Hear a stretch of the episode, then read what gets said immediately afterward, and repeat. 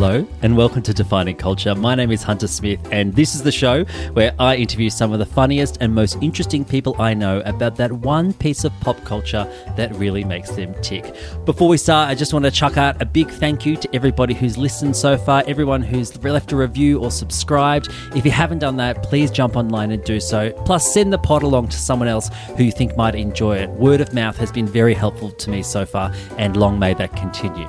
Now, this week, guys, it's a corker. I'm joined by the hilarious Harry Lloyd.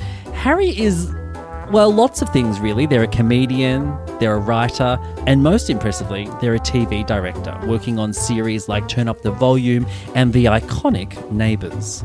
In fact, they've just finished working on a series called Apple Cider Vinegar for Netflix about Belle Gibson, the cancer scammer. I cannot wait to watch that one. A bit of a disclaimer up top Harry and I are good friends, we're old friends, and this got a little loose. As you'll hear, we uh, got on the mimosas, and unfortunately, it shows. What it lacks in deep cultural discussion, it absolutely makes up for in deep belly laughs. Recording with Harry was the highlight of my week, and I hope listening to it will rate highly in your week. Enjoy.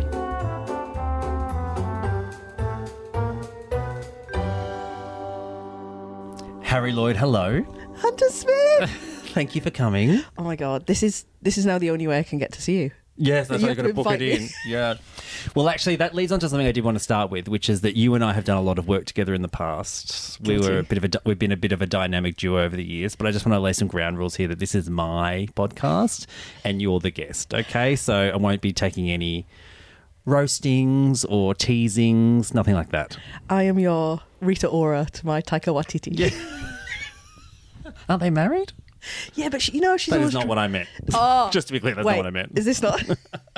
you know she's always trying to gag in. You know she's done a Grease musical. Oh. You know she's always oh. trying to get in there. Getting in around his work, do you mean? yeah, Okay, and so that's, what I a- mean with you. I I'm always finally trying to attach my name. to something. Why don't you tell us what you, you've brought for us today? My defining culture is Gavin and Stacey. Tell me tomorrow, I'll wait by the window for you. Gavin and Stacey is the Welsh sitcom from the brains of Ruth Jones and James Corden, oh, I'll wait by your big house for you. centering around, you guessed it, Gavin Stace, who fall in love at work, forcing their English and Welsh families together forever. Mum, we're getting married in Wales. I don't think so. We are, Mum. Oh no, you're not, Mick. Tell him. Well, what's the matter with Barry? Barry Island. Oh, we're going to have the wedding reception on the log flumes. We oh, don't live on the actual island. Oh, and what's on the menu for the wedding breakfast? Hot dogs and candy floss. Its showcasing of Welsh culture was an instant hit in the UK, making legends out of the characters like Smithy, Uncle Bryn, and the endlessly fascinating Nessa. Stick to the plan, Bryn. I want Nessa painted on my left foot, David on the right. But you always call him Dave. You never call him David. I do when he's sucking my toe. It ran for three series, spawning a US version, a number one single, and even a couple of Christmas specials, including in 2019, which was watched by a staggering 18.5 million Brits on Christmas night.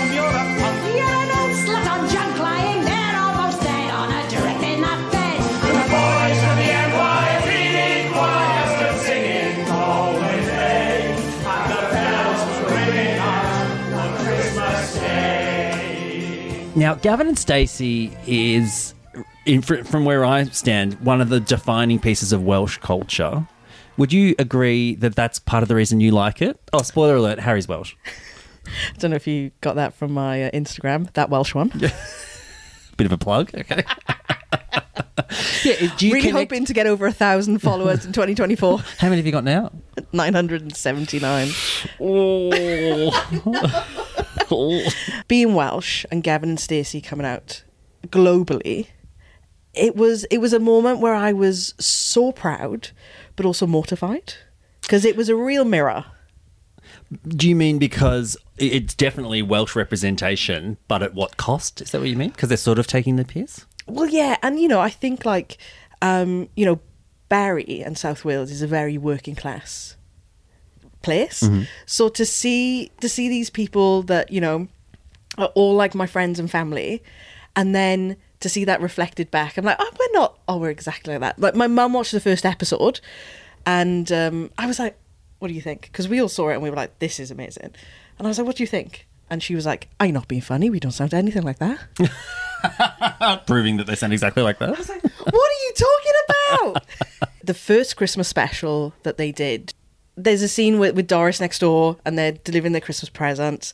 And like, just talc was so in my life. I don't know if it was the same for you, but like every Christmas. I don't Christmas. even know what you're saying. Talc? Talcum powder? So Oh right, yeah, I've heard of talcum powder.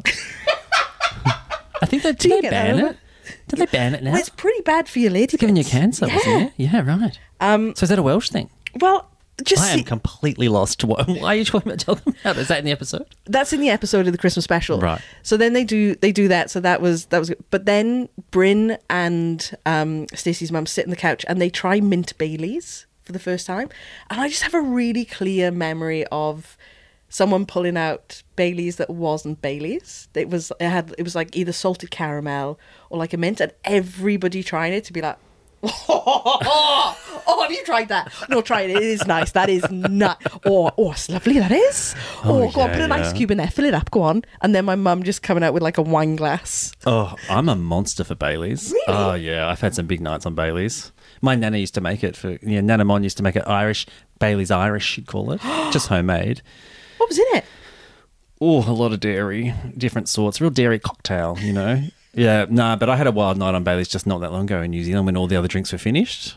It was, it, it was actually just after Christmas, which is peak Bailey season, isn't it? Yeah, it is. but- Oh, terrible. Ho, ho, ho. Terrible time though. Like the next day, I think it's like a worse sort of hangover because it's sort of like a cream hangover. You know, it's all curdling down there. Nothing good will come of it, does it? Um, you mentioned the show is set in Barry, which is in an island. Good question. Um, Barry Island is the amusement arcade, like down at the pier. So seaside, along it, uh, all along the south coast of Wales.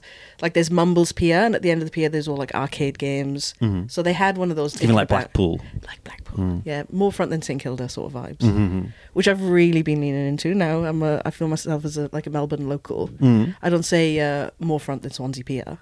I say more front than Kilda. Oh, right. Well, speaking of sayings, when I've been recapping a couple of episodes ready for the show, I actually clocked that some of your best known sayings have actually, well, I thought they were ancient Welsh proverbs, have actually just been ripped from Gavin and Stacey. And I present to you the only church you'll see me in is Charlotte Church. The only church you'll get me in is Charlotte. That is so vile, isn't it? And I reckon I've heard you say that 40 to 50 times. and every time, but it's it's so interesting. I only really say it to you because you're the only person that gets it. No one knows who Charlotte Church is. If you guys probably, if you don't remember, nobody remembers. When I was like twelve, she would have been fourteen, and she was like an op- she was like a famous opera singing child, voice of an angel. Voice voice of an angel, like sang for the Pope, sang for um, Andrea Bocelli. Mm, yeah, Bocciatelli, that's it. She's Welsh, we should say. Yes, she's and then Welsh. years later, she became rough as guts, didn't she? Like a real party girl. Well, I I feel like similarly to Britney, she um, had a rebellion stage. Yeah, but, she then didn't like. She didn't have a breakdown.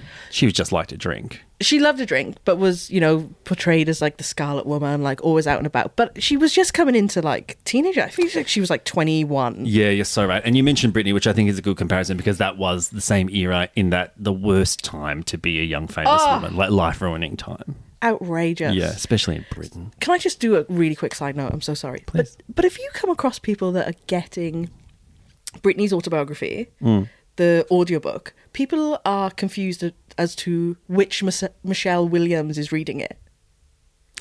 Oh, they think she's from Destiny's Child. really? oh, people will be like, oh, I'm glad she found some work. What do you reckon Michelle Williams from Destiny's Child is up to? I feel like she's really into the gospel. Oh, I think she is. You're right. Yeah, I You know think- what else? I bet she's lapping up the Masked Singer Oh, all over the world. I bet she's doing it. Charlotte be good on the Masked Singer. What's she up to these days? do you know what? Mm, I can't. I feel like she was on the Mass Singer. Oh, she'd be a fool not to be. She'd be a fool not to be. I mean, so her, so when she went through that phase of like being like the Scarlet Witch and out and out of control, then she married one of the most famous Welsh rugby players. That's right. Gavin Henson. Gavin. Oh, if he was chocolate, he would have eaten himself. Does that mean he's up himself? Yeah, he's in love with himself. Bit of a narcissist. right, right, right. Um, take me back to Barry. So it's not an island. I got that. I've got that wrong. It's just a place. It's just a place. and of course, you know who else is from Barry? Julia Gillard. Well, how did you not know? How did you not know that? You actually not know that? What?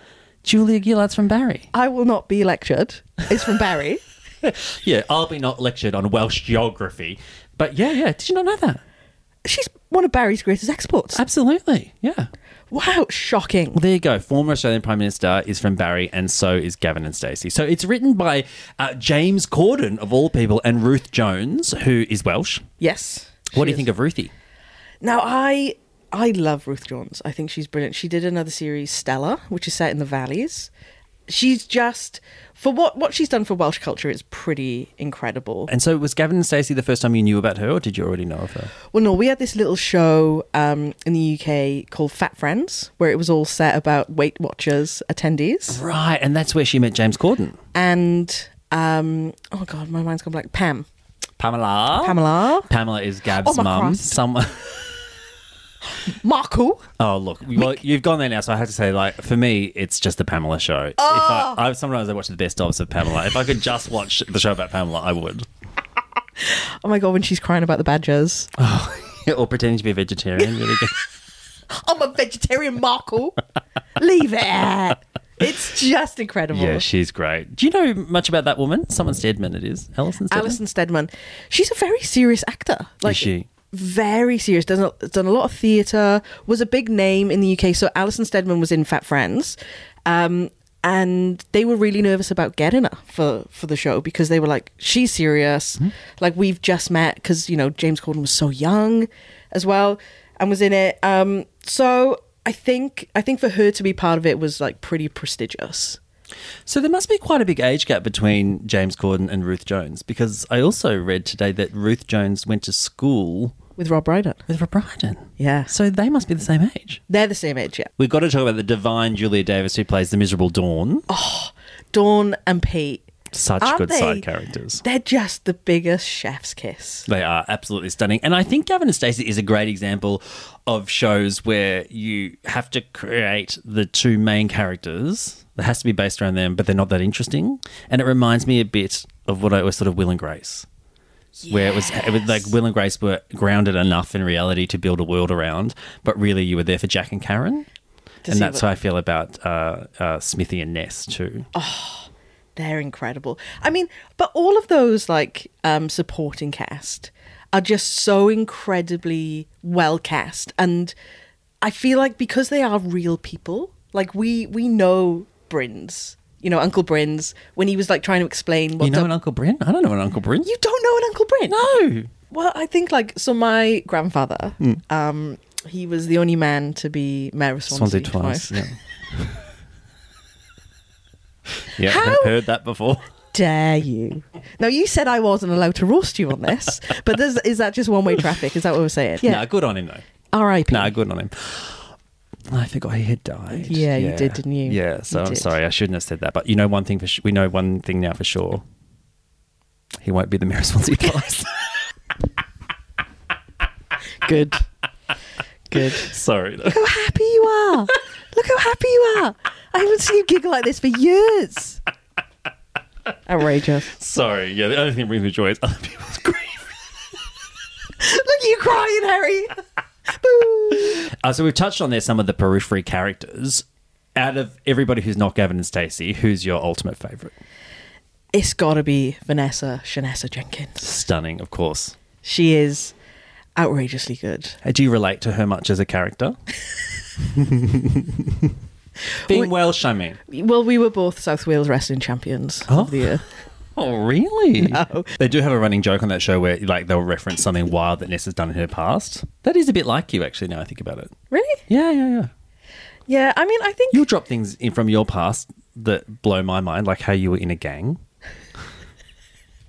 well, oh my god my brother rang me and it was my brother lives in wales and he and it was like three o'clock over here so it was 4 a.m in the uk so i was like oh something's up someone's dead so i answered the phone What's occurring? and he's like oh do you remember when you were in the LLC? Uh, look who it is. And it was the former leader Of He- the gang. Of the gang. He was like, What's up, pal? Nice to see you, pal. What are you doing? You're in Australia, pal. Come and see me when you're back.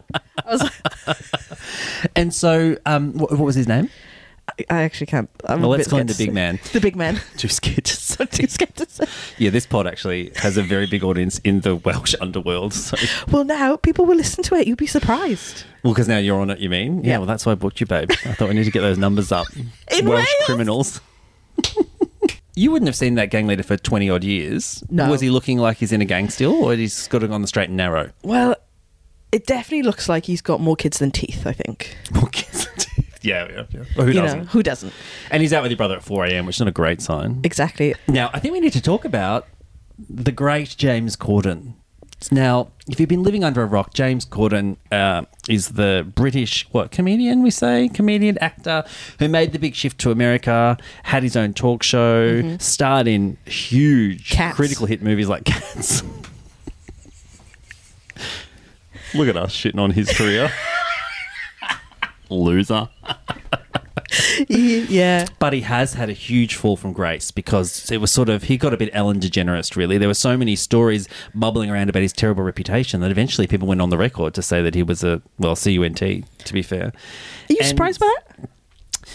um, I probably was surprised the first time, but I'd I'd heard that a lot that he was yeah pretty awful. Had you heard that? I had, I feel like it is like a very well-known unkept secret. Yeah, that I he mean, it was. would have spread through Wales like wildfire. Oh my god! Well, I actually read his autobiography because I was obsessed with Gavin and Stacey, and I was like, I think this guy's a bit of a dick Oh, you could tell in the book. in the book.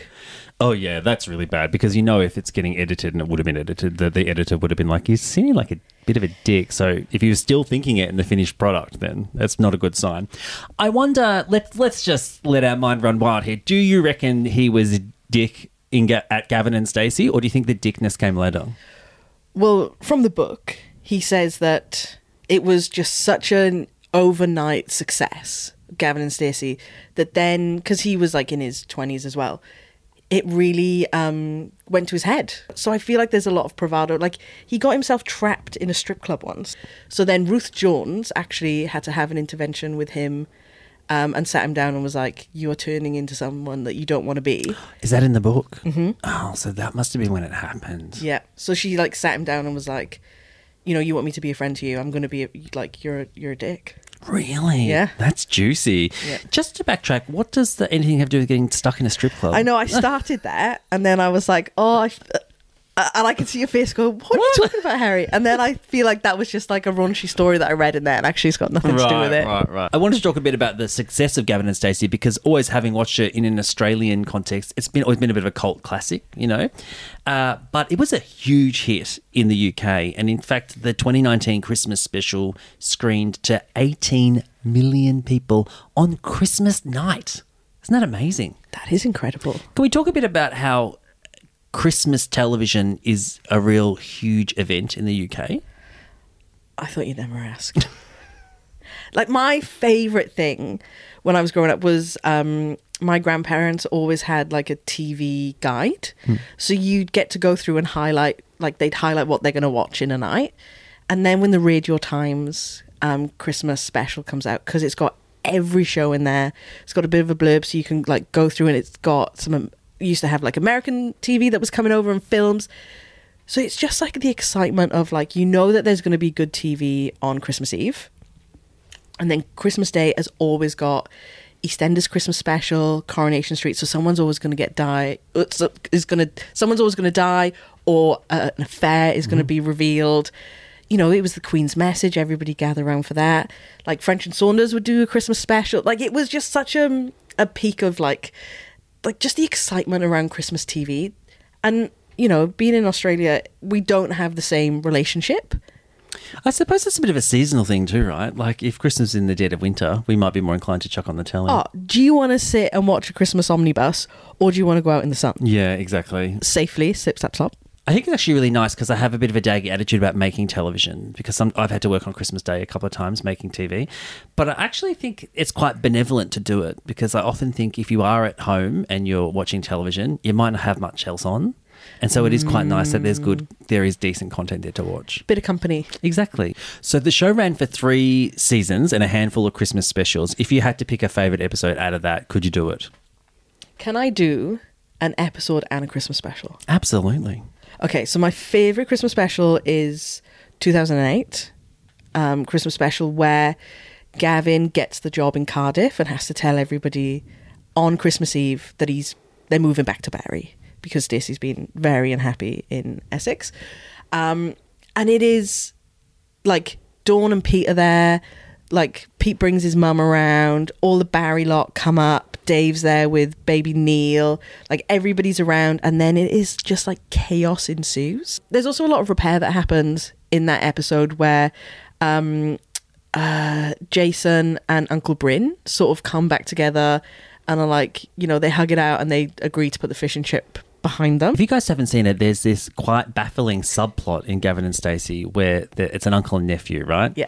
Everybody loves both of them, Yep. but when they come to see each other, there is an all consuming ice that descends on the room, and there's obviously an enormous unspoken feud between them. And it over time comes out that something unspeakable happened between them on a fishing trip, and they haven't been able to be friends since.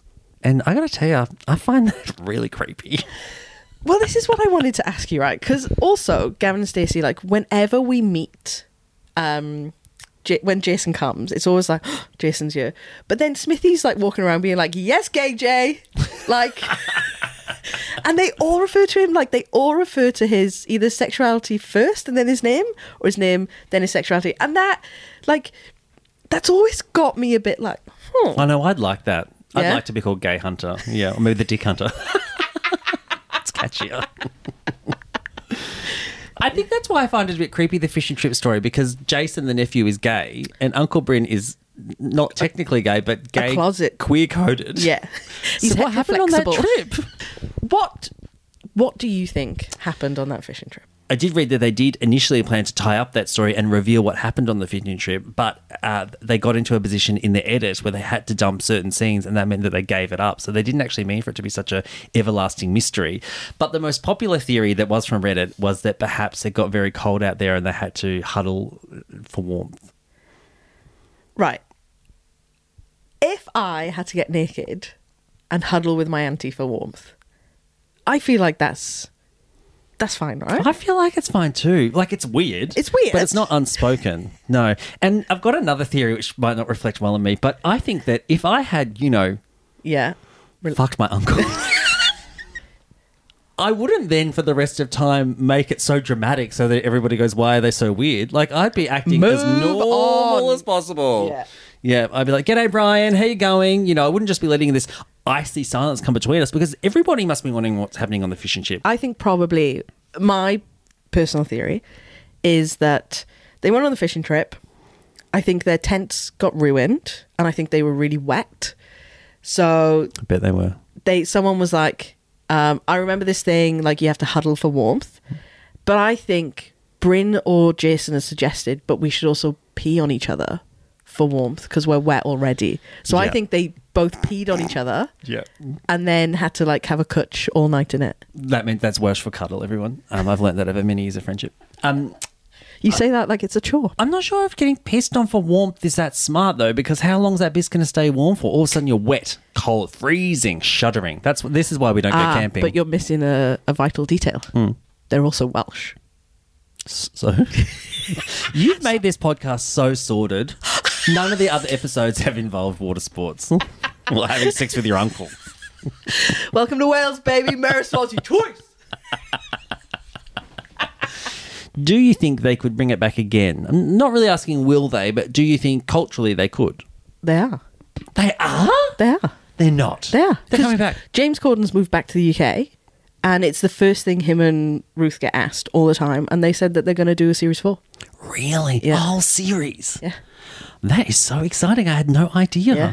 I wonder if I'll be able to enjoy it thinking that I know so much about James Corden now. I didn't know he'd moved back to the UK. Restaurant managers across that nation must be trembling in their boots. Did you read that story about him on on the flight? and um, he was in first class, and there was someone else, someone who was a passenger there, and she said that she knew his reputation, and the baby cried like the entire journey from L.A. to London. And the baby was crying and crying, and crying, and she was like, "Oh, actually, I thought he was going to kick up a stink, but he actually didn't." And then at the end of the flight, he stood up, and the woman with the baby walked past him and said something like, "Oh, well, you could have helped me," and it was his child. it was his, wife. Oh, and he just slept that's the a great way. twist. Like, so for me, I was like, okay, well, I mean, it's a piece of work. Yeah, absolutely. Now, I wanted to talk a bit about Gavin and Stacey, the actors. Yes. Have they gone on to much in the UK? Do you know?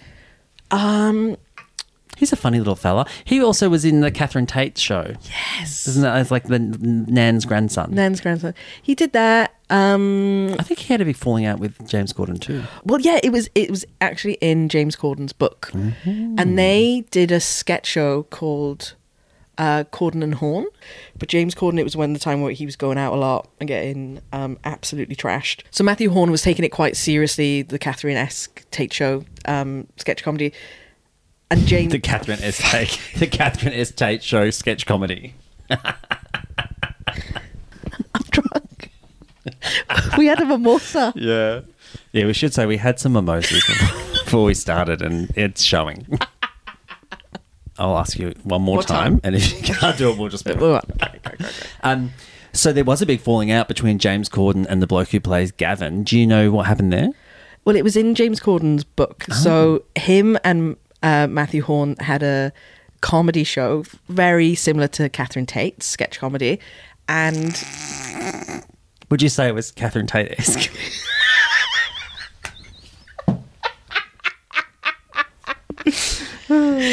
so, uh, gun to your head, Yeah. if you had to kill off one of the characters, who would it be? I'll go first, Gav for me, and then Stacey. I think it would have to be Kevin and Stacey. Gavin and Stacey. See, isn't that funny? The show can be so popular, but the story at the center is not that exciting. But that's that's what makes it, though, isn't it? Like you know, it's focusing, setting us up in a traditional way, and then just making everybody else the best parts of it. Yeah, yeah. I mean, you know, those community issues are like one of the one of my favorite bits is when um, Pam thinks that they're going to be putting up a telephone mast around the back of the house, um, and she can't let everybody know because she hasn't got good signal, and the mast that they're putting up is for to get better signal. It's like my nan is. Is a bugger for that as well. Yeah, yeah, like yeah. it's just like those little things where you just like that is yeah. actually brilliant. Yeah, yeah, like the little small details that make them really a rounded out character, isn't it? Oh my god! And someone coming around the like where my um where my nan grew up, all the houses were connected with like a back alley that went down the middle, and you know someone would come around with meat that had like fallen off the back of a trolley, and they'd knock all the um gates, all the back doors, and then people would open it and be like, "Do you want to buy a steak?" And it's like, "Do not buy a steak off Howell. I've had them twice this week, and they are absolutely rotten.